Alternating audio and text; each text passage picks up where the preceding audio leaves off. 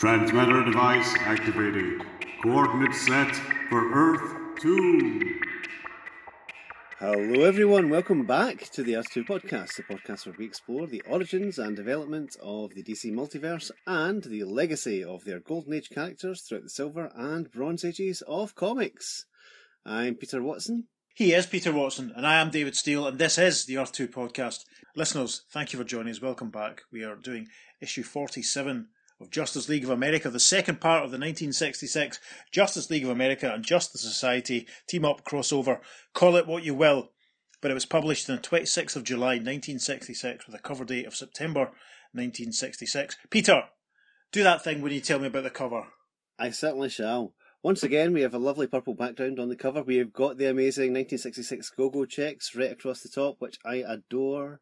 We have Justice League of America emblazoned at the top. And we've got a roll call down each side mm. from the Justice League of America. We have the Atom, Batman, Flash, Green Lantern, and Hawkman. What's wonderful is the Atom's head is about half the size of everyone else's. Yes. Still not the proper size Atom's head should be, but hey, that's fine. Mm-hmm. Down the right hand side, we've got the Justice Society of America roll call, and that is Black Canary, Doctor Fate, Doctor Midnight, Sandman, the Spectre, and Wildcat. But the main feature of this cover is the image from the centre of it. Antimatter Man, the the villain, so to speak, of our piece. Mm. And he is being punched in the face by a giant, and I mean giant, Batman. Yes. In the background, we have small figures of Flash, Doctor Fate, and Hawkman, all being held back by Antimatter Man. Yeah, Antimatter Man has got hold of the Flash, he's got hold of Doctor Fate, and Hawkman swinging his mace. I love the fact that Batman is swinging in on a very, very big line. He is, yes. And Hawkman, interestingly, has the wrong coloured straps holding his wings on. Yes, for a second I thought it was Hawkgirl for some reason. It's interesting because you know, without going without going too far or going into too much story detail at this early point, it's a slightly unrepresentative cover, isn't it? Yeah, this does not happen. yes, this does not happen. But what really sets us off is the fact that the big banner across the top of it says, "To touch antimatter man was to risk instant destruction." And you've literally got a giant Batman giving him a right hook to the jaw. Yeah, as we say, like Flash and Doctor Fate being held fast, so maybe they're at risk of instant destruction as well. Could be. And another banner at the bottom of the cover says, "The most amazing, death-defying battle ever fought." Fantastic.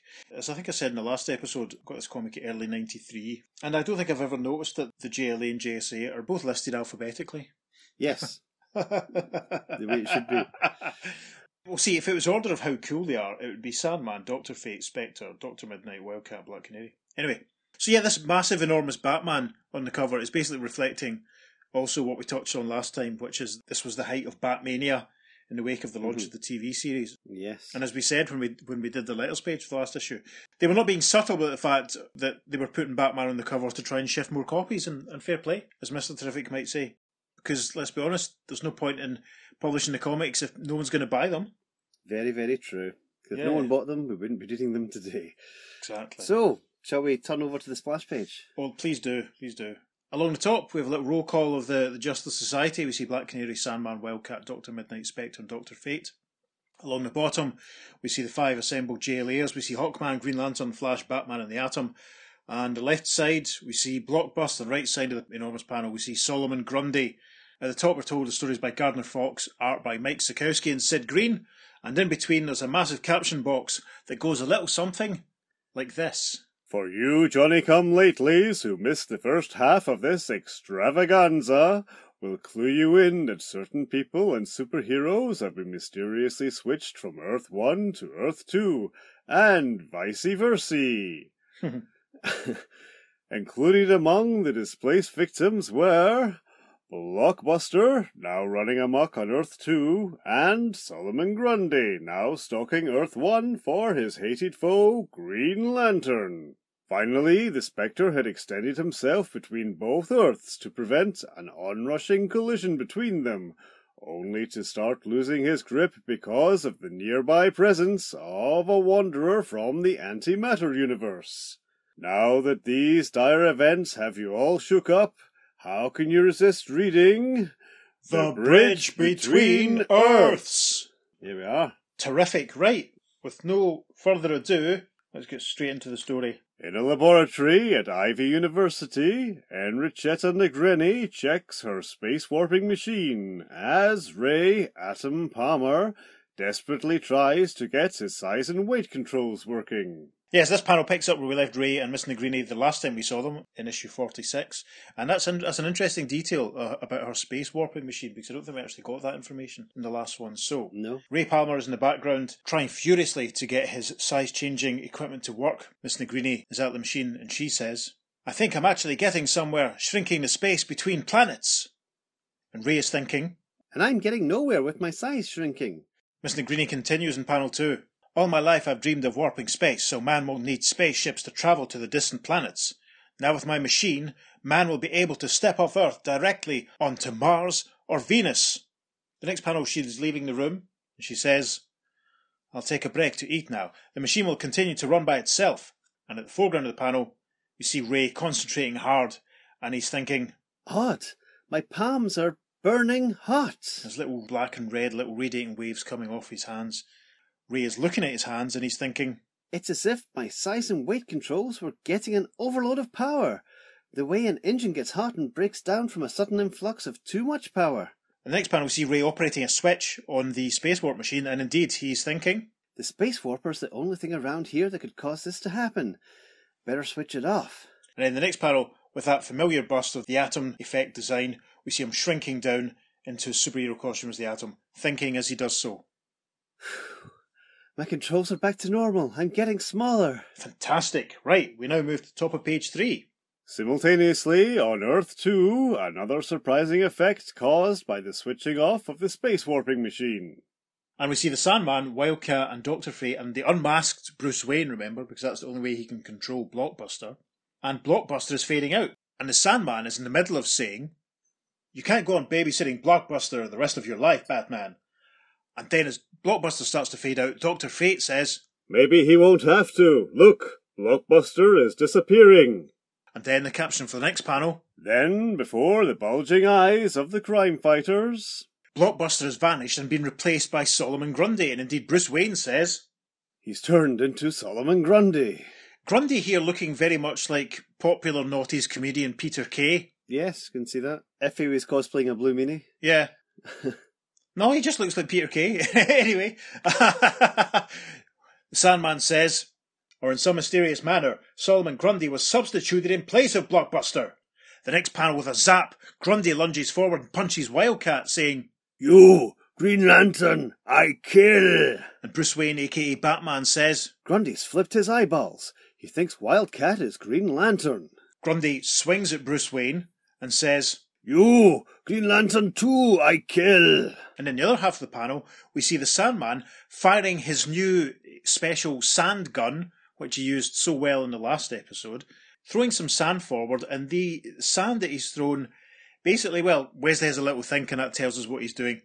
I'll give him something to bellow at, a pile of cement blocks. Yes, his gun converts sand into very handy cement blocks. Anyway, the next panel, with a thunk and a crunch, Grundy makes short work of them, and Dr. Fate in close up thinks, Strange. I I sense that my magic globe in Justice Society headquarters is glowing, alerting me to a worldwide danger. Over the page to page four, Grundy is flailing around these, the cement blocks that the Sandman has thrown at him. They're flying in the air, and Grundy says, Ah! All you, Green Lantern! Kill you all! And Sandman says, He's slamming my cement blocks back at us. Dr. Fate has taken to the air, and he's gesturing with his familiar magical lightning bolts, and he is saying, Before I check out the danger, I'll turn these cement blocks to custard pies. oh, fantastic. The caption for panel two of page four says, and so, like a wild scene in an old time slapstick comedy, a custard pie brawl. this is this is amazing. This panel is going on the on the socials with a lot of splat sound effects. We see Wildcat and Sandman and Flash. That's a mistake. That's a mistake. We shouldn't see the Flash there at all. Bruce Wayne, he's taken a custard pie to the face, but they've all thrown them at Grundy. Um, we can see Bruce and Wildcat especially getting Grundy in the face, getting them in the coupon. So there's three giant, enormous splat sound effects and an unexpected, incorrect cameo from the Flash. Oh well. Mm.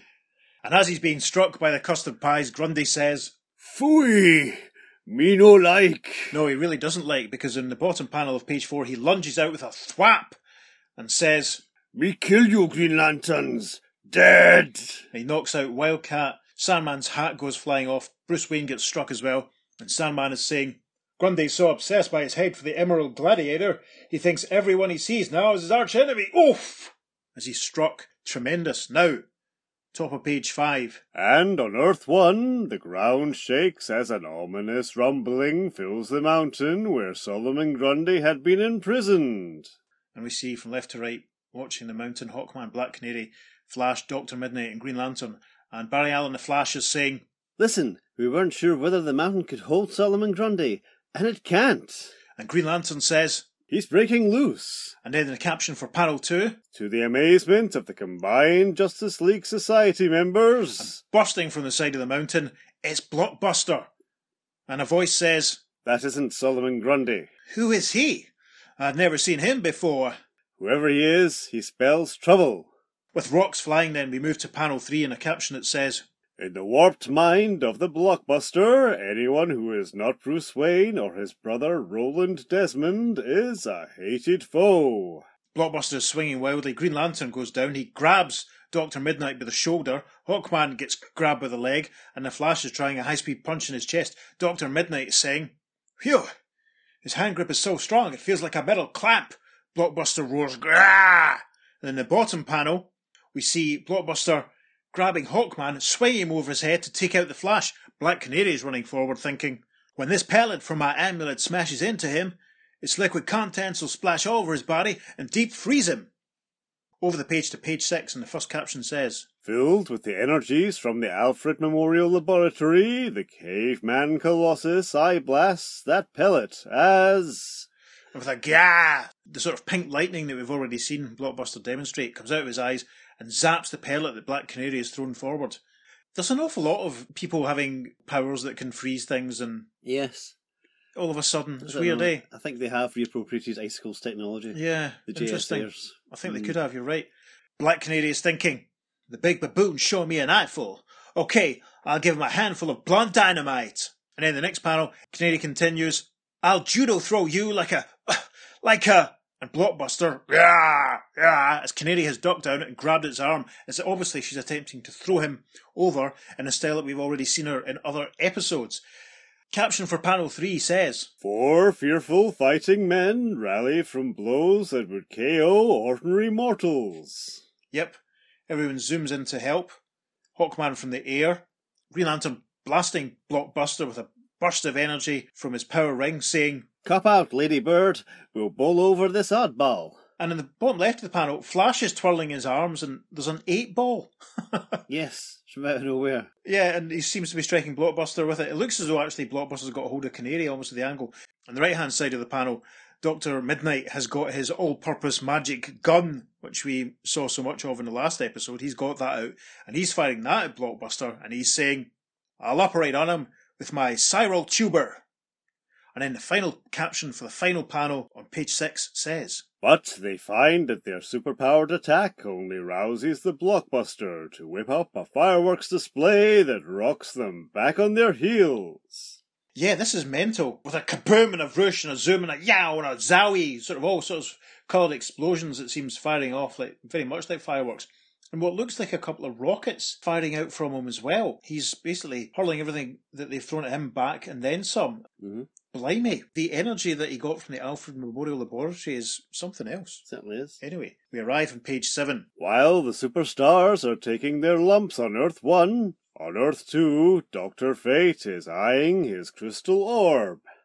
Yes, Dr. Fate's gone back to headquarters. We can see his crystal ball on the ground and he's looking at it and he can see the, the Spectre in his dreadful position of trying to stop the two Earths from colliding. Dr. Fate thinks, It reveals the Spectre in warp space, keeping Earth 1 from colliding with Earth 2. Though he's weakening fast, he was able to contact me for help through my crystal ball. Even more ominous, I see a being from the antimatter universe advancing toward Earth 2, along Spectre's body. If he touches Earth with his antimatter body, both he and the planet will suffer instant annihilation. Yes, and we see a very small figure casting a long shadow of the antimatter man, and he's walking, and he's walking along a sort of green background, which makes me think he's either walking along the Spectre's head, or one of his feet, or perish the thought. That could be a close up of the Spectre's bottom. It could be. Good grief. It could be. Or it could be the cape. It Could be the cape. I hope it's the cape. I hope it's not a close up of the Spectre's bottom. That'd be quite worrying. You know, we're not that sort of podcast. Yeah. So, the rest of the page is taken up with a massive panel of Dr. Fate right in the thick of things and he is saying, He must never be allowed to set his disaster foot on earth. I'll need all the help I can get from my fellow members. And he's gesturing, and the magical light bolts are flying from his hands, and we see the other JLA and JSA members that we've seen in the story. We see Wildcat appearing, we see Batman appearing, we see Sandman appearing, we see Black Canary, Doctor Midnight, Hawkman, and Green Lantern. There's no sign of the Flash, but he's in the next page, so maybe the Flash was diverted to the custard pie fight with Solomon Grundy for a second. Might have been. Might have been. The rest of the JSA and JLA members are arriving. Wildcat says, Huh? What's happening? Batman says, Some strange power is drawing us spaceward. Black Canary says, Another trick of our opponent. And Green Lantern says, No, my power ring tells me we've been caught up by Dr. Fate's magic. He must need us for a mission even more important than stopping that bellowing brute below. Now, I'm reading from my original copy of issue 47, and I'll point out that in this case, Dr. Fate's boots have been left white. Yes, that's what I've got here as well. I'm not sure if, if that's maybe a side effect of the magic or the sort of cosmic dust that seems to be flying around his, his teammates, or maybe it's just a mistake. Who can say? Anyway, so we're now at the top of page 8, and a close up insert panel of Dr. Fate, and he's thinking again. I'll have to coat them with magic, otherwise, when they touch Antimatter Man as they battle him, they'll blow up.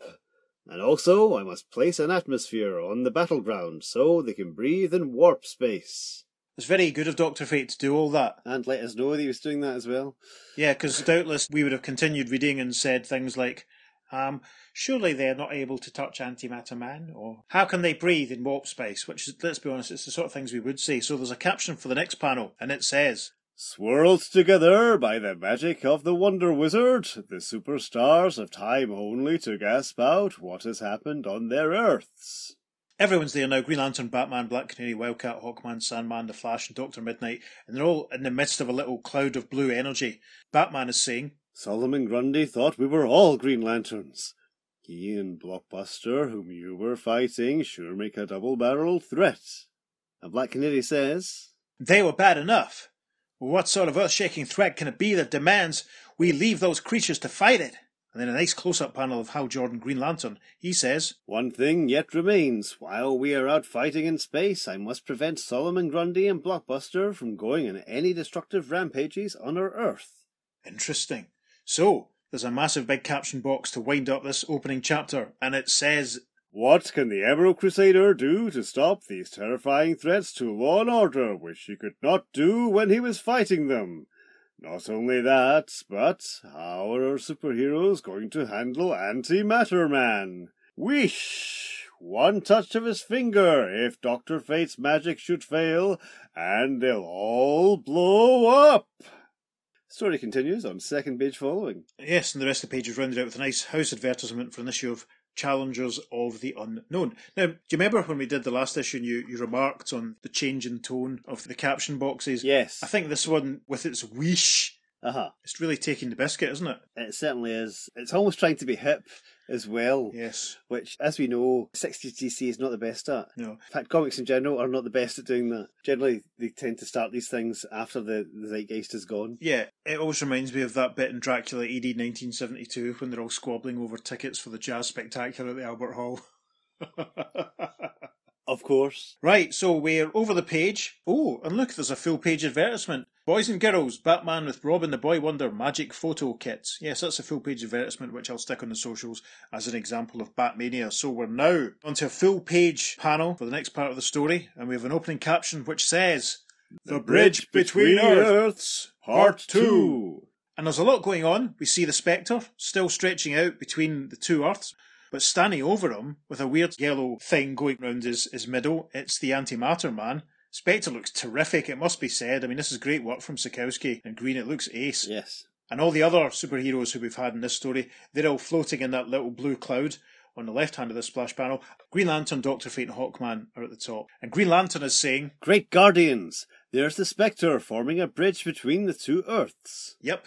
Dr. Fate says, Spectre's keeping Earth 1 and Earth 2 from colliding thanks to the magic booster shot I gave him. Now it's up to us to prevent Antimatter Man from setting foot on either Earth. and in, in sort of in the middle, Wildcat, Batman, and the Flash. And Batman says, Thanks to Dr. Fate's magic ring, we three are in a position to fight our foe around his midsection. the next three are Sandman, Black Canary, and Doctor Midnight. Doctor Midnight looks as if he's carrying a bag of some description, possibly his doctor's bag. They're all down the bottom. Could be. And continuing on from what Batman was saying, then the Sandman says, "While we three do our fighting atop Spectre's body, aiming at Antimatter Man's feet."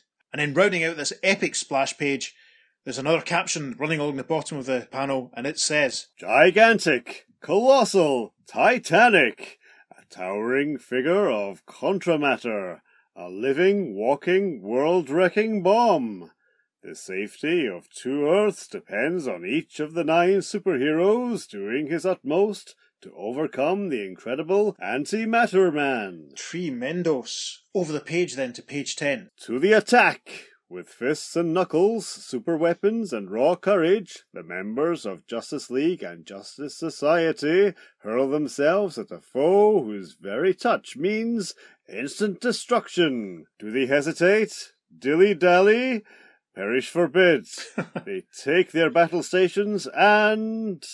There's a lot going on in this page. In the first panel, it's a close up of the Antimatter Man's very scary head. Yes. Dr. Fate zapping him with his magic lightning bolts. There's little clouds, and Dr. Fate is saying, My magical atomic explosions should mushroom cloud him into helplessness. Hawkman is flying in to kick at the Antimatter Man, and he's saying, I'm putting my whole soul into this. and Green Lantern is using his power ring to conjure a giant green fist, which is striking Antimatter Man, and Green Lantern says, I'm taking a hand in this too. Then in panel two, we get the Antimatter Man's midriff, and that yellow sort of ring that was going round his stomach that we described in the splash panel. That's where Wildcat, Flash, and Batman are. Wildcat striking with a thud and saying, From this magic ring around his body, I can hand him my best Sunday punches. And then the Flash says, I'll hit him so fast and hard he'll think he's being battered by a human trip hammer. Yeah, and with a whap and a zap and a walk, we see the Flash moving at super speed, striking Antimatter Man repeatedly. And then with another thud, Batman strikes and says, I'll bat this man around, Batman style. In this final panel of page 10, we are down with Black Canary, Dr. Midnight, and Sandman, who are all at the feet of the Antimatter Man as he stands on the Spectre's back. Sandman is zapping the ankles of Antimatter Man, and as he does so, he is saying, I'll bracelet his ankles with glass cuffs to keep him right where he is. So obviously Wesley has produced some sand, hurled it into the air, zapped it with his gun, and this has formed into cuffs to kind of hold him in position. Dr. Midnight is firing a blast from his fancy gun at one of Antimatter Man's feet, and he is saying, My psychotuber will deaden his nerves so he can't move a muscle. And then Black Canary is saying, I'll back up your action with this expanding sticky web that'll glue him in place. And we're not quite sure if she's got it. No. How would you describe it?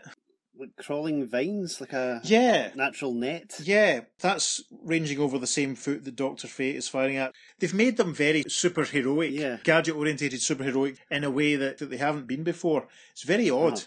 it's very unsettling. So we move to the top of page 11, and the caption says, Hoo ha! Is Antimatter Man ever in trouble? You bet he is, but he can dish it out as well as take it. As a for instance, his eerie energies surge out in a flow of furious force. Whee! And look what happens. the burst of energy around him.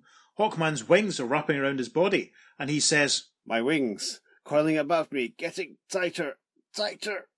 Doctor Fate is suddenly trapped in a cage, and well, he tells us what the cage is made of. I've been trapped in my own magical lightnings.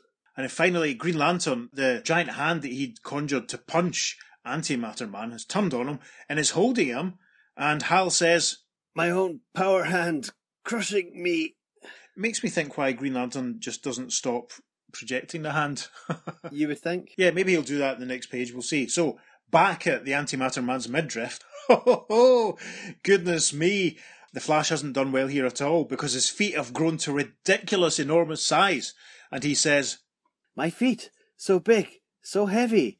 I can't move them. Wildcat and Batman look as if they've been stuck together. Wildcat is saying, Whatever odd powers Antimatter Man has, he sure knows how to use them. He's put us out of action. And Batman confirms this by saying, Wildcat, we're stuck together, back to back. And then, down at the feet of the Antimatter Man, we see Black Canary, and her hair has grown to ridiculous, more than Rapunzel, more than Medusa from the Inhumans levels. Canary says, Eee! My hair's grown so long, I'm tripping over it.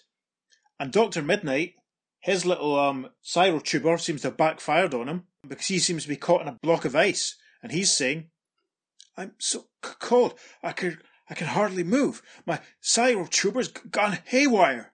And then finally, my old mate Wesley Dodds, well, he says it, he says it himself.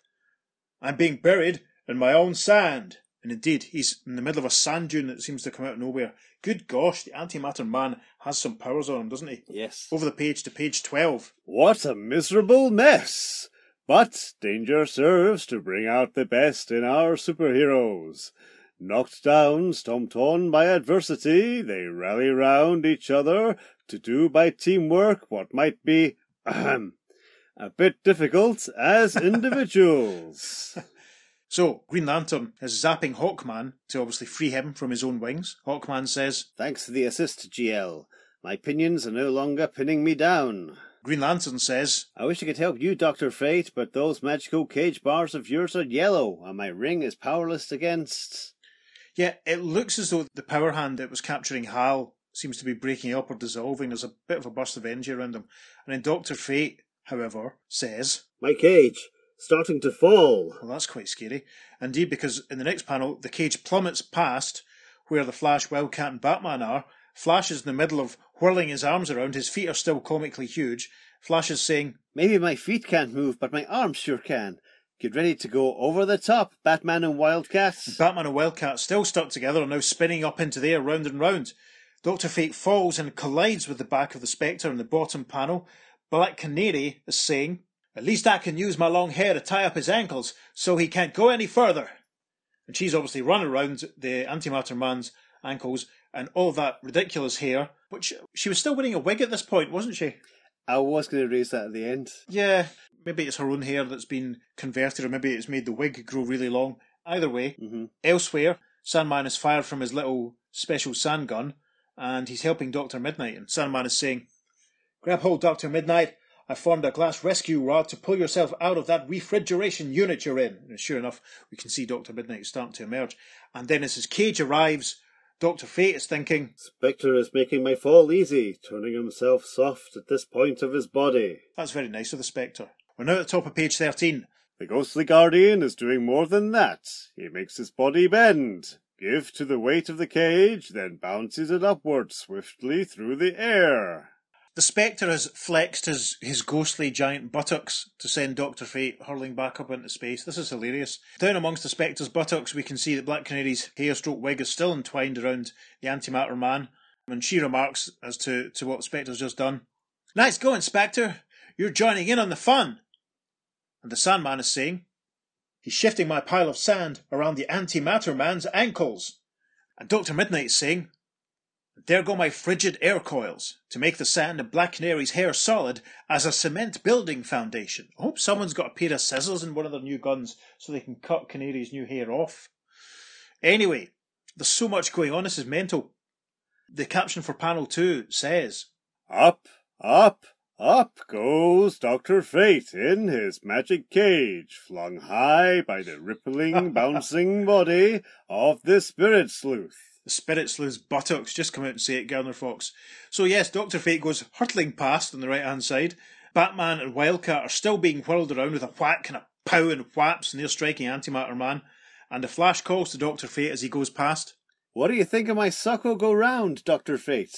Doctor Fate replies, It's a real spinner winner, Flash. And then the caption for the final panel on this page.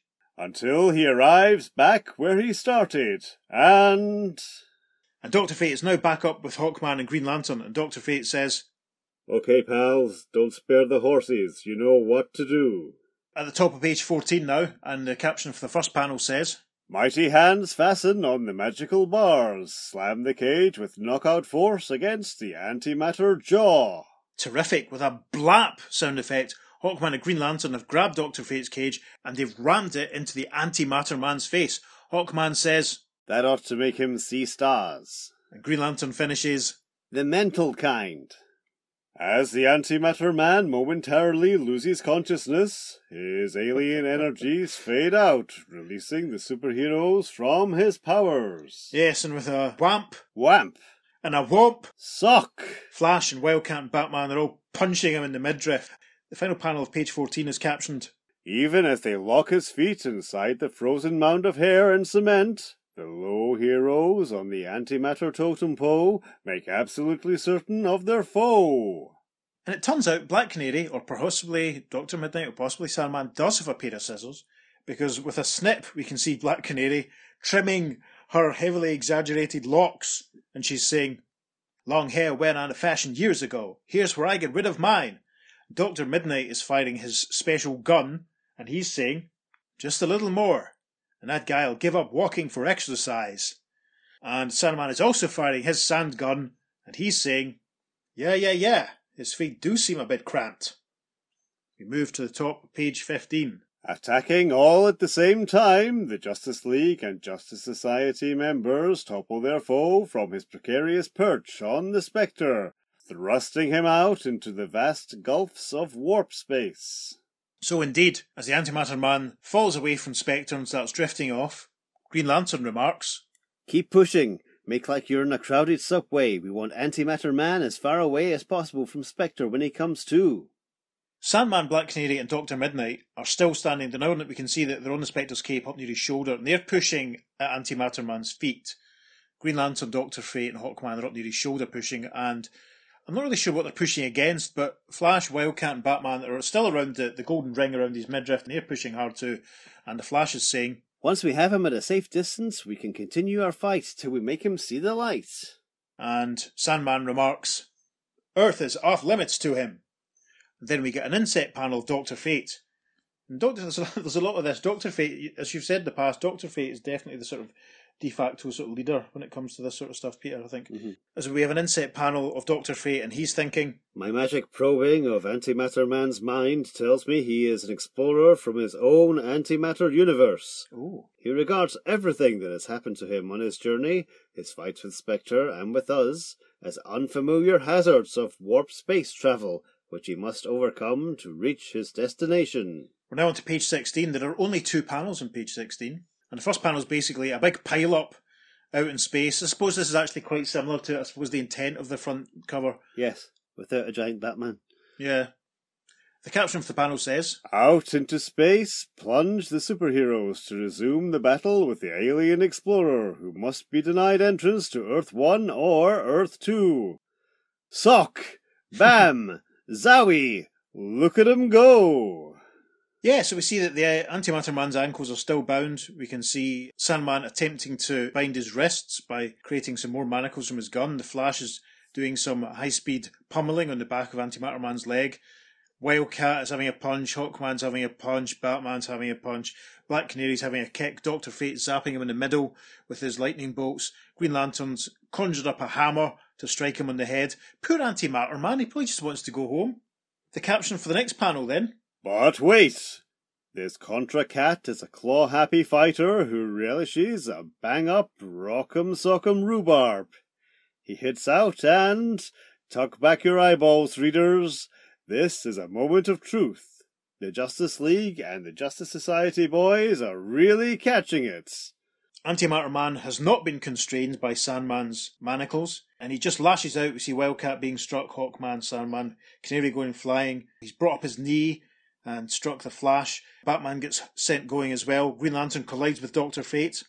And then this panel has another little caption which says, Hold it, guys and gals. Time out for a breather as we back check on the atom. Yes, I'd wondered what happened to the atom. We're now on page 17, and the first caption says, In his Ivy University laboratory, where the tiny titan has been investigating Enrichetta Negrini's space warp machine. Yeah, and we see the atom shrunk down tiny size operating some switches. This is what he's thinking. By turning this dial, I find I can focus through the helix and into warp space. Eh? That's the Spectre between two Earths. The Atom has a little screen, and it's very blurred, not very clear, but we can see the two Earths and we can see the Spectre. The Atom gets a close up in the next panel, space, and he's thinking, The two planets are moving together, and despite all Spectre's efforts, he can't stop them. Should those Earths meet, they'll explode. I've got to help him. the caption for the next panel, Armed with a duplicate of his size and weight controls, he dives into the energy curtain of the warp screen. Wow. This space warp machine is something else. I mean, Miss Negrini, she's obviously, A genius. yeah, she's kind of dangerous. Yeah, well, all science is dangerous. Yeah, but you know, oh, okay. that's a that's a bit of a red flag from from Mister Watson there, listeners. Well, no, what I'm asking is, like, you know, you, you mentioned that she she reappeared in the, the 80s Power of Atom series. I mean, was she ever a villain or was she just a scientist? it's been a while since I've read it. I don't think she went bad. I Right, think she's uh, a scientist. Right. Okay. I've got a few issues out myself. Mhm. I'm going to dig them out and see if she's in any of them. So. Yeah. Yeah, I love this fact that the atom basically just dives into the warp screen and it take basically takes him to the Spectre. As he dives in, he's thinking, By making myself small as a molecule, I'll go right through the energy screen into warp space. If my calculations are correct, I ought to land somewhere near the Spectre. And he does. I mean, with a little flash to signify, the atom has appeared right in front of the Spectre's face. And the Spectre, the Spectre recognises the atom. Let's reiterate, this is the first time the Spectre has been seen with other superheroes since he was revived and showcased a couple of months ago. Which begs the question: How did the Atom recognise the Spectre? How did anyone of the non-JSA? Well, well, that's Ah, that's okay. exactly what I'm about to say. The Spectre recognises the atom straight away, which makes me think: has there been an unseen adventure somewhere where the, the Spectre has already come back and met some of the superheroes? Maybe Jim Corrigan had been reading some comics that reprint the adventures of the Earth One superheroes. I don't know. Anyway, Could be. the atom arrives, and the Spectre says, "Atom, just in the nick of time. The magic Doctor Fate put inside of me to help hold the Earths apart is fading out." And the atom, hovering in front of the Spectre's eye line, says, Spectre, I want to shrink you to an inch in height, then expand you. However, I must warn you that when you expand again, the chances are you'll be blown up, might be destroyed. But that's the only way I can see how to save both Earths.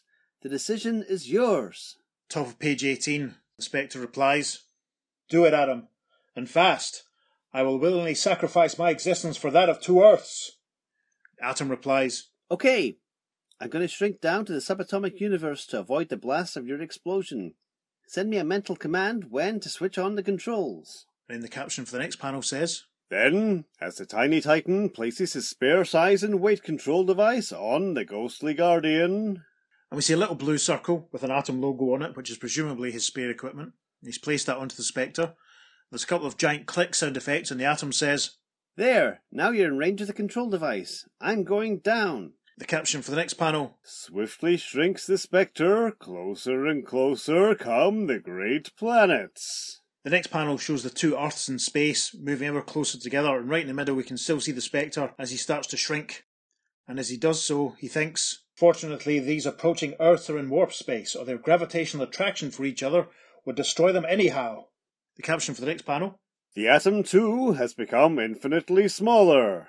And we see indeed, yes, that Ray has shrunk down very, very small in amongst the, the atoms, and he's currently balanced on a, a round green disc with some yellow holes in it, which does look a bit, you know, to my eyes, very much like Robbie Reed's H-Dial. And as he perches there, the atom is thinking, Thanks to the atmosphere which Dr. Fate put around the Spectre, this oxygen atom I've shrunk into will enable me to breathe in perfect comfort. that's handy. Caption for the next panel. Suddenly, a spectral message. Yes, and obviously Ray is receiving from the ghostly guardian because we hear a voice saying, Now, Atom, switch on! And then with a couple of clicks, Ray activates the spare device. We move to the top of page 19. A flaring colossal explosion blossoms upward and outward. There is no sound in space to herald the super Brobdingnagian detonation, only that titanic blaze that signals the blowing apart of the Spectre. Oh my goodness, yeah, and a massive burst of red smoke and energy and flame. That's indeed what's happened. Good grief. Then the caption for the next panel says, And as that awesome explosion sends its shockwaves out across warp space, it flings Earth 1 and Earth 2 apart, back into their normal orbits from which Enrichetta Negrini's space warping machine first drew them. Yes, and we see the two Earths flying away from each other. There's a sort of cloud of pink and white cosmic dust in between. I wonder if that's all that's left of, of the Spectre. So, yes. The caption then for the next panel. Even inside his subatomic haven, the tiny titan feels and shudders to that frightful blast. And we see the atom still standing on the, the little green disc with the yellow and black dots. And the atom is thinking, There she blows. Well, this is the only way to do it. Even the shutting off Enrichetta's machine couldn't send these Earths back to where they belonged. Once in motion, this was the only way to stop them. I'm glad the atom said so because I was sort of sitting here wondering, thinking, what, wait, what, what? Anyway, the caption for the next panel. Moments later, and we see the atom starting to grow in size, and he's thinking, I guess it's safe now to come out of hiding. Poor Spectre. He sure was a hero. He gave his existence to save Great Galaxy. Is that the Spectre? And the final panel of page 19 shows the Spectre starting to reassemble. It's almost like he's forming out of a cloud. And the atom appears a little flash of energy. And the Spectre says, Yes, Atom, I'm getting back into shape. He's, he's hitting the gym. Though the psychomatter of my spirit body was explosively flung to all corners of this warped universe, I still maintain control of its elements. Well, thank goodness for that. Yes.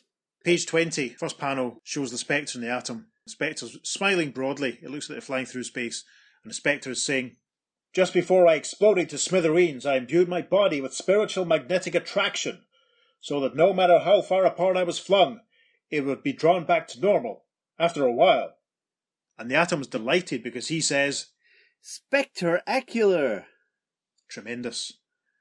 The caption for the next panel Shortly, Spectre and Atom speed toward Antimatter Man and their superhero friends. They're flying along, speeding through space, and the Atom is stretched out quite casually on the Spectre's hood, and the Spectre is saying, We're moving so fast, we've almost caught up to the shock waves flung out by my explosion. And then as he's holding the Atom in his hand in the next panel, he says, Slip inside my protective cloak, Atom. You're going to have a ringside view of what happens next. I've already alerted Dr. Fate and Green Lantern of what's in store. Chapter 2 rounds out with a caption box that says A startling surprise, a wondrous wind up to the story on the fifth page following. Yes, the rest of that page is filled out with an advertisement for the Atom's own comic. The opposite page has an 80 page giant Lois Lane advert. We have the letters page for the issue. We have the direct currents for the issue. We have some Caps hobby hints.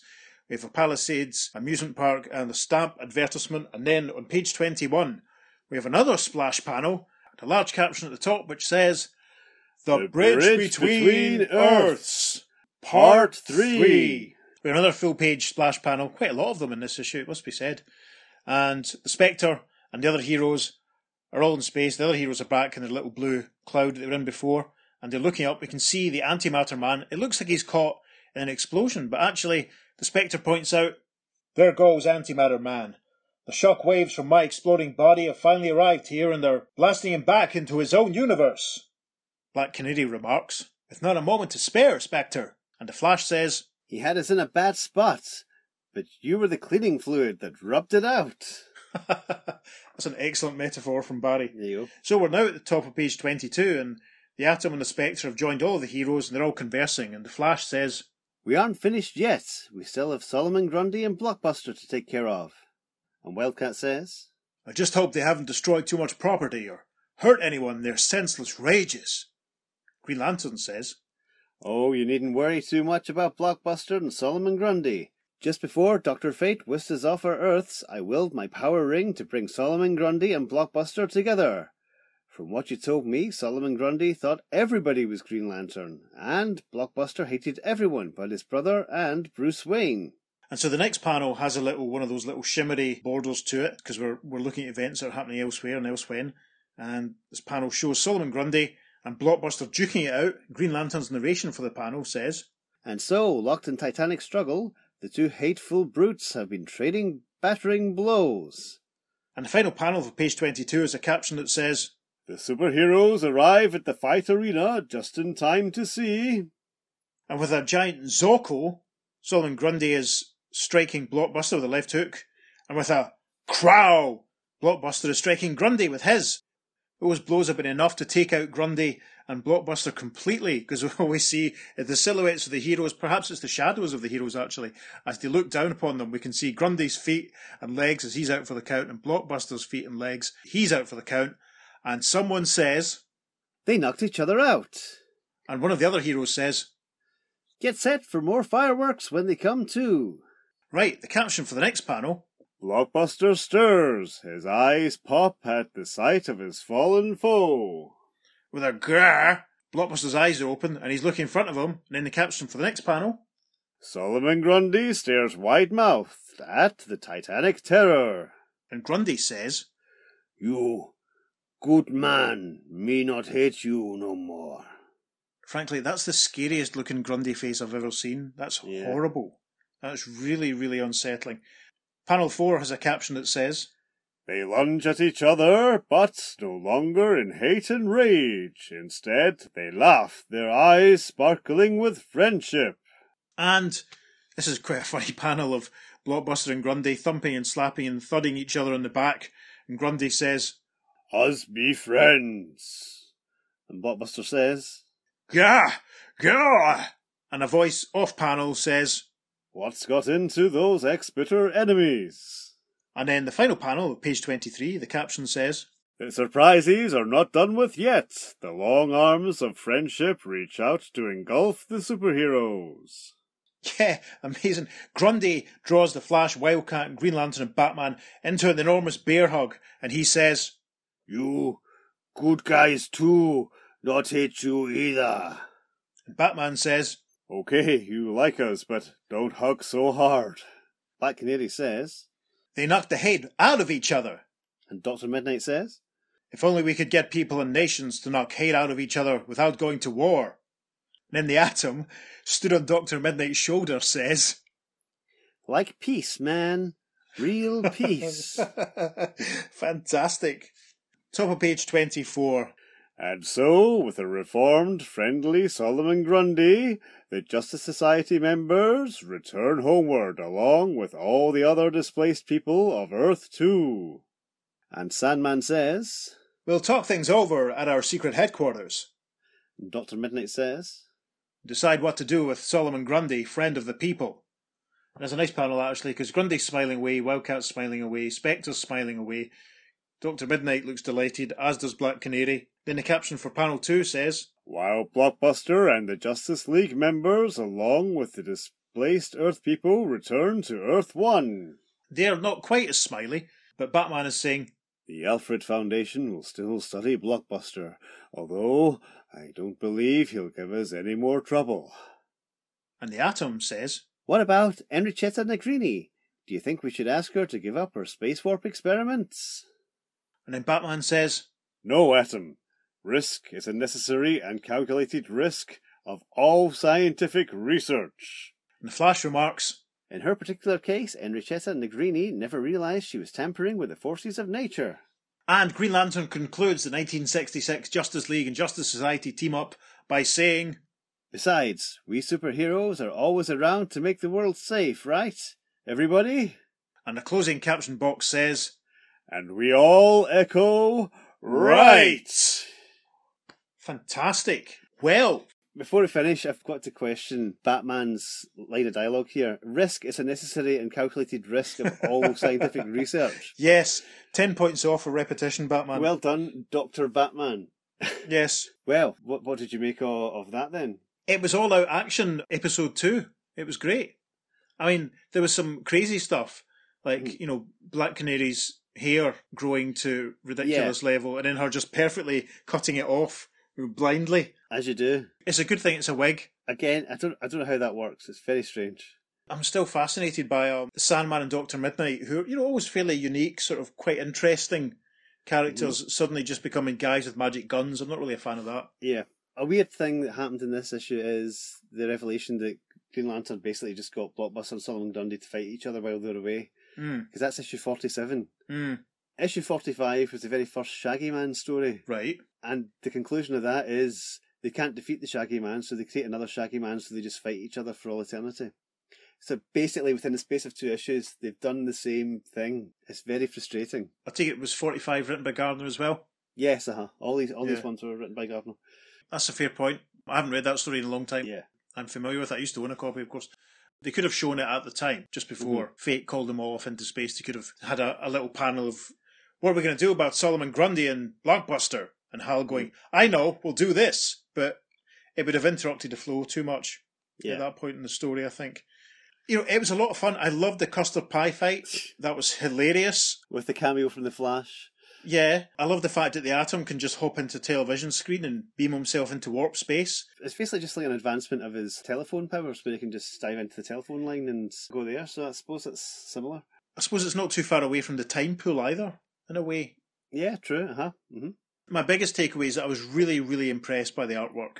I mean, I don't know how much of it was the inker, or how much of it was Sid Greene, or how much of it was Sekowsky, Oh. but it's obvious that Sekowsky has been influenced by what Murphy Anderson's been doing elsewhere. I mean, we made a lot of fuss about how this is Batmania period and Batman's on the cover, but this this could have quite easily almost in the same way that you know Captain America: Civil War is as much an Avengers movie as a Captain America movie. This Yeah. could have been as much an issue of the Spectre as much as an issue of JLA JSA. You know, Yes. I liked it. I liked the way the Spectre was involved in it. Yeah. Uh-huh. Everyone seems to recognise the Spectre from Earth One. That seems to be a given. Also, interestingly, this is the first time Hal Jordan meets the Spectre, So it is. which is very interesting considering he ends up being the Spectre in the far future. Spoilers. So Oh my goodness. that's fascinating. Yeah, that's really true. Wow. Yeah, so there we go. Yeah, that big splash panel on page nine, that's the first time. hmm Wow, that's ace. There we go. that's aces. That's terrific. That's a great thing to point out. Definitely. It's a lot of fun. Very different, as we've said already, to the other ones because the heroes Yeah. were all together. Interesting, the antimatter man didn't have a line, a single line of dialogue. No. Doctor Fate is able to read his mind and get his motivation. That was interesting because it it meant we weren't bogged down by pages of Antimatter Man talking about what was going on. The heroes just got on and got to do lots of stuff. Yeah, it also made him a, a lot more alien. Hmm. So, do you think he's from Qward then? Well, certainly the universe of Qward, because that is the antimatter universe. He could be. I liked bit where he's basically, you know, revealed as an explorer. You know, he's got a bit lost. That was quite interesting. They could have used him in Crisis on Infinite Earths as the big bad. That would have been really interesting to like just Yeah. bring out this this whole character because it's a fascinating character that is not tapped at all. Yeah, that's an excellent point. I mean, maybe when we write our DC comic that's going to plug in all these gaps, we're going to talk about how the Antimatter Man was defeated by the Anti Monitor, Yes. how they squared up and fought. hmm Just imagine. hmm Yeah, I don't really have any negative stuff to say about this one at all. I, I really enjoyed it. I loved the custard pie fight. That is amazing. I want to try and recreate that with action figures. What are your thoughts on the hip lingo that's being thrown around willy nilly? Well, the Atom coming out with Peace Man, that was very anachronistic. That was a bit jarring. Even in the captions, though. That's exactly what I was going to say. As you said the last time, the captions are, are a lot looser. Yeah. They're also trying to move the times. Are they trying to emulate what Stan Lee was doing over at the competition? If so, they're You know, not doing it go- hugely well. No. you know, going for that sort of hype, which he Yeah. would do. Yeah, it's mm-hmm. interesting. But what were your thoughts on it then? I honestly feel it's kind of disposable. I'm not a big fan of the suddenly giving the old guys all this new stuff. Like uh, we've talked about before about uh, Black Canary's choker and the stuff that's in that. I really don't like the magic gun Doctor Midnight has. That seems to Yes. I keep on saying magic gun, the scientific gun Yeah. that he has that can generate stuff. Sandman throwing some sand and then finding a beam and creating cement blocks. That sort of thing is too Green Lanterny. It's not really Yes. it's not really something that he could build. It's, it seems, it just seems a step too far as far as the realism of it all. It's, it's quite fantastic. I know the it's supposed to be fantastic. We're watching Yes. a guy who straps on hawk wings and fly about antimatter space. Yeah.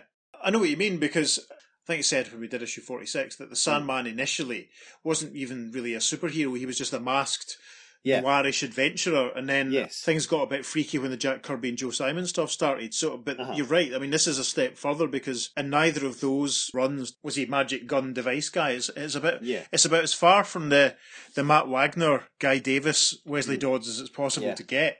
And I think that'd be hilarious to kind of imagine Guy Davis drawing him. Hang on, Diane, as he, I'll just throw this sand and turn the sand into cement blocks, and that'll stop Yeah. Lieutenant Burke from catching us.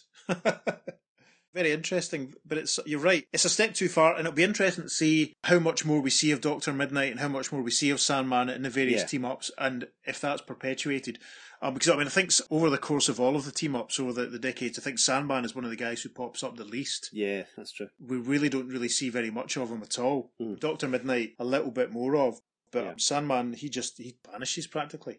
I know he's, he's obviously in a couple more of them, but you know we don't see much of him at all. But it'll be interesting to see if, if those characteristics and tendencies and new powers are actually maintained.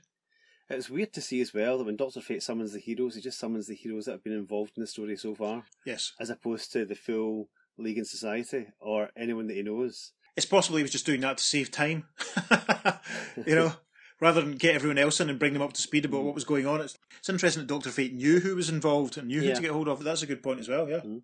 And I would like to have seen more of the swaps of characters between Earth 1 and Earth 2 as well. Yes. Because that's a fascinating aspect. The only villains we saw swapped were Solomon Grundy and Yeah. Blockbuster, but what if the Earth 1 Joker and the Earth 2 Lex Luthor swapped places? Imagine that had happened. Yeah. two Lexes and two Jo- I mean, that would have been crazy. Yeah, I mean, we got the examples obviously in, in part one of the, the bride and groom being swapped Uh-huh. and the, the the sports people being swapped. So I mean, did that other boxer turn up on a golfing green? And were they the only people? Or did it happen all across the world? And what was the what was the fallout of that? Did it mean that people Mhm. knew about parallel Earths? We didn't really get how that was addressed. It was just like very clever, very funny, very entertaining gimmick in the first one. It would have been nice to see more of that. You're right. Yeah. What if a pilot who was like flying a plane swapped places with someone who wasn't? Couldn't fly a plane. Yeah. Exactly. Oh, oh. Exactly. Disaster. One other thing that I want to point out as well is there were a lot of large, very large panels. Yes. Uh-huh. There were a good few full page splashes, quite a few pages where they were only taken up by, you know, three panels at the most or two panels at the most. So Yeah. it was quite economically told. Mhm. They seem to be going for the, the all out, entertaining, summer spectacular, Yes. rather than making it a thick, context heavy slice of things to sort of, you know, chew and Uh-huh. plough through. The thing I always sort of say, sometimes you want a three course meal, sometimes you just want a can of Lilt and a Snickers bar. So it was definitely that, yeah. There we go. So shall we move on to have a look at the, the reader reaction then? I think that's an excellent idea. So this is from issue 51 of Justice League of America, the issue which uh, Zatanna finishes off her question. Yay. Oh, fantastic. So we finally reached that milestone. We've finally caught up that we did six months ago, if not longer. So there we are. Yeah. So the first letter goes something like this Dear editor, JLA 47, together with 46, of course, was a literary masterpiece, a work of art. These are the only words in the entire English language which really do DC's Titanic success story of the year true justice. In this letter, I will attempt to list this story's main characteristics and attributes which are sure to turn into a classic. The art featured in 46 and 47 was an achievement of which every other comic artist in the business should be drooling over in envy. From the cover, a once in a lifetime accomplishment, to the very last panel of the story, it was breathtaking. Never have I seen such a magnificent display of fiery colours and lifelike illustrations of our heroes in my life. It literally brought the magazine to life and added zest to the story, the likes of which I have never known before. That's a bit of repetition, isn't it? Yeah. And I feel that special notice should be taken of the fabulous drawings of space itself, which were numerous throughout both issues. I don't know how Mike Sekowsky and Sid Greene managed to draw those many star constellations and galaxies, but the 3D effect and background they added to the fight scenes were priceless. As for the story itself, as I said before, masterpiece. It was a prime example of how a team functions, how every member unites with the other to work as one. And this is the one trait which the Justice League dwells upon most, to the point of perfection. Being a story of such great length, I must say that each facet fitted remarkably well with the rest of the yarn. That is to say, nobody went seemingly unexplained, or was left up in the air, as occasionally happens, and the story as a whole was fairly credible and quite easy to understand without a lot of scientific double talk, which frequently dominates the JLA stories. There is no doubt in my mind that you'll receive a thousand letters stating that the story was a flop, to the effect that Antimatter Man was a totally impossible space villain. Quite contrary to this opinion, I thought the Antimatter Man was positively one of the Justice Leaguer's best nemesis yet. He is the kind of opponent who really poses a threat to them, a true obstacle to overcome, and one that requires as much brain to be used as brawn. To expect another episode in the JLA comparable to this one in the near future, or for that matter, any time at all, would be cheating. Stories like this one come only once in a lifetime, but let's keep our fingers crossed anyway and look toward the future. That's from Alan Traherne uh, from Covington. And the response to that very positive letter is true. The above is indeed a long, laudatory letter, but it was chosen to balance and offset the two taunting tirades that follow. At least that's playing the critical game fair and stormy. Editor. So the second letter goes like this Dear Editor, So far, the series of teaming the Justice League with the Justice Society has produced three great classics of literature, that's an exaggeration, and one miserable flop. Wow. Where should I begin? I guess the covers, being the first thing a reader notices, should be dealt with first. Both were indications of what was to be found on the issue, which was not very good. The big event of these two issues, the appearance of the Justice Society, was not mentioned at all on the first cover. Oh, that's okay. Instead, Batman was given top billing. Sandman, making his first appearance in comics in 20 years, was hardly even visible, being sandwiched between Batman on the top and a gigantic thud on the bottom. Hmm, the second cover was too abominable to even talk about. Ho ho! The inside story was even worse. I had great difficulty switching from one plot to the next and barely understood any. One thing I will say is that the idea of the Spectre's body bridging a vibrational gap as though it were physical is ridiculous. No, it's not ridiculous. Good grief. Oh, come on. It's all cosmic. We know that. Think cosmic. The ending left me puzzled. What brought on the great character change in Blockbuster and Solomon Grundy? Also, with regards to statements made at the end by Batman, Flash, and Green Lantern, I would like to say that I agree with them that risk is necessary to scientific advancement, but risking the total destruction of two entire worlds is going just a little bit too far. That's fair. if I could say one good word about these two issues, it would be that Mike Sekowsky's pencils were rendered bearable by Sid Greene's inking, which I would have recognised even if you had not told me by the august countenance of Ye Editor on page 10, panel 5 of the first issue. That letter is from Don Markstein in New Orleans. Terrific. And the next letter, from one of Peter's favourites, goes like this Dear Editor, Oh boy, if I thought part one of the annual JLA JSA bash was crazy, I, have got to admit the ending of part two was pure insanity. Though the story was serious and the dangers that threatened Earths 1 and 2 definitely on the massive side, my basic reaction was hysterical laughter. How did you dare make Solomon Grundy a good guy? The fans will boil you in oil. it's all right for the blockbuster to have occasional attacks of friendliness, but Solomon Grundy? Here is a creation straight out of the Golden Age, calculated to strike terrific terror into the hearts of all ordinary mortals. And you go and destroy the fearsome once and for all? Never again can that massive hulk of inhumanity make us quake and tremble. I'm not criticising your somewhat heavy handed try for humour. Personally, I enjoyed it immensely. It made the story for me, but I think you let yourself in for a lot of trouble. The conservative element of fandom is also the most eloquently vocal, and I'm pretty sure some of the opinions you receive will burn the paper they're written on, and still be suitable for publication. There's the rub. The old problem about humour in a comic mag has always been acute in the JLA stories, with Snapper Carr bearing the brunt. But this story is guaranteed to reopen the subject with a vengeance. Good luck! You're going to need it. And that's from, again, future comic pro Irene Vartanoff. Yes. That's a bit harsh of Irene, I think. You know, it's like a, it's like I sort of said, this is the summer spectacular. You know, it's it's a bit of fun. She's bringing up an interesting point about Solomon Grundy. As we know, he's a character that does go through personality changes. Is this the first major ah. personality change he's had? It could be. Could it be a result of the cosmic energies of Antimatter Man, or indeed absorbing some of the, the energy of Doctor Fate and Green Lantern, as we saw in the previous issue? It just, yeah. He's just taken back to Earth 2 in this one. He's, as far as we're aware, mm-hmm. he's not imprisoned again in the bubble. Mm-hmm. So That's true. Who knows? Yeah, I mean, I know that Grundy pops up in another JLA JSA team up that's in a, in a few years, so that that'll mm. probably be the next time we see him. So it'll be interesting to see how he's introduced in that, how they take what they take from it. Yes.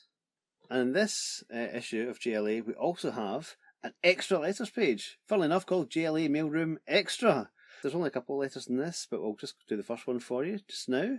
Dear editor, topic JLA villains, or how to succeed in not succeeding without really trying. There is no such thing as a typical JLA villain. The Justice League must fight evil and villainy brought about by two bit crooks, evil geniuses, alien monsters, and even well meaning people. Some of the villains are ordinary Earthlings who suddenly become super or acquire a super weapon. These are like Pete Ricketts, who found the Cyber Ninny from JLA number 8, Joe Parry, JLA 31, and even Johnny Thunder, who acquired an Earth 2 Thunderbolt. These types have no superpowers and usually lose out because they are not smart enough to use their super weapons effectively. Another type of enemy is the super genius, aren't they always, race of aliens, who wants to take over the universe. JLA 7 and 13 featured these types of villains. Next come the monsters. Good old slam, bam, I'm going to bust your head bone type of villain. Blockbuster and Solomon Grundy are typical here. They're not out to conquer the universe or even the world. They just want to tear apart everything in sight, and usually do, including Justice Leaguers. Probably the most loved villains are the ones who become villains by accident, by trying to do something good. They nearly ruin everything. I hope we see some more of this type of villain, especially Andrew Helm from JLA 40. Next come the real villainish villains. These are the super criminals. They are hardened criminals who either have superpowers or super weapons. They usually develop these themselves and know how to use them well. They start out by committing robbery or other crimes and end up by deciding that they must get rid of the JLA to get away with their crimes. They are always stopped, not till the end of the story though, and usually defeated in caught. Not always, brainstorm in JLA 32, and always have the possibility of turning up to plague the JLA again. They're usually egotistical and sure of their success, but occasionally come down on the human level.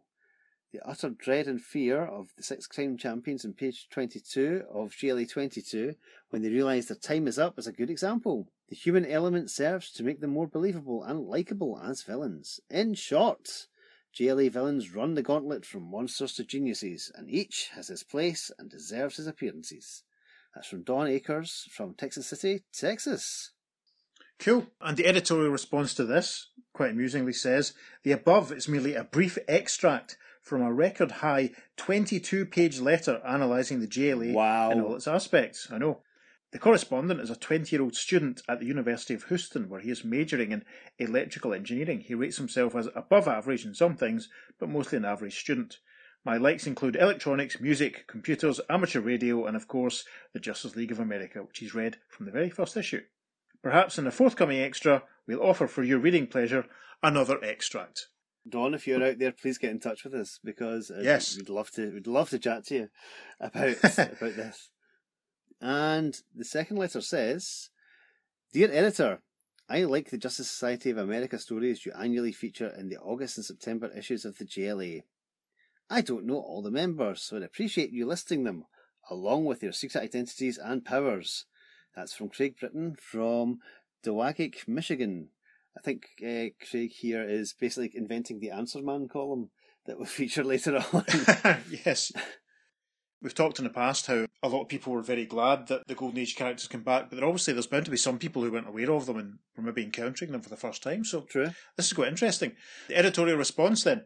Thanks to Jerry Bails's authoritative index to All Star Comics, we're taking the liberty of reprinting the following brief description of the Justice Society members. Atom, Al Pratt College student, extraordinary strength. Batman, Bruce Wayne Playboy, same as today. Black Canary, Dinah Drake, florist, used judo and a few gimmicks. Dr. Fate, Kent Nelson, Playboy, later physician. Power of Flight, Psi Powers, lungs vulnerable. Dr. Mid-Nite, Dr. McNider, former surgeon, blind writer. Night Vision, used blackout bomb. Flash, Jay Garrick, research scientist, same as today. It feels like we've not seen Jay Garrick for ages on the podcast. It's weird.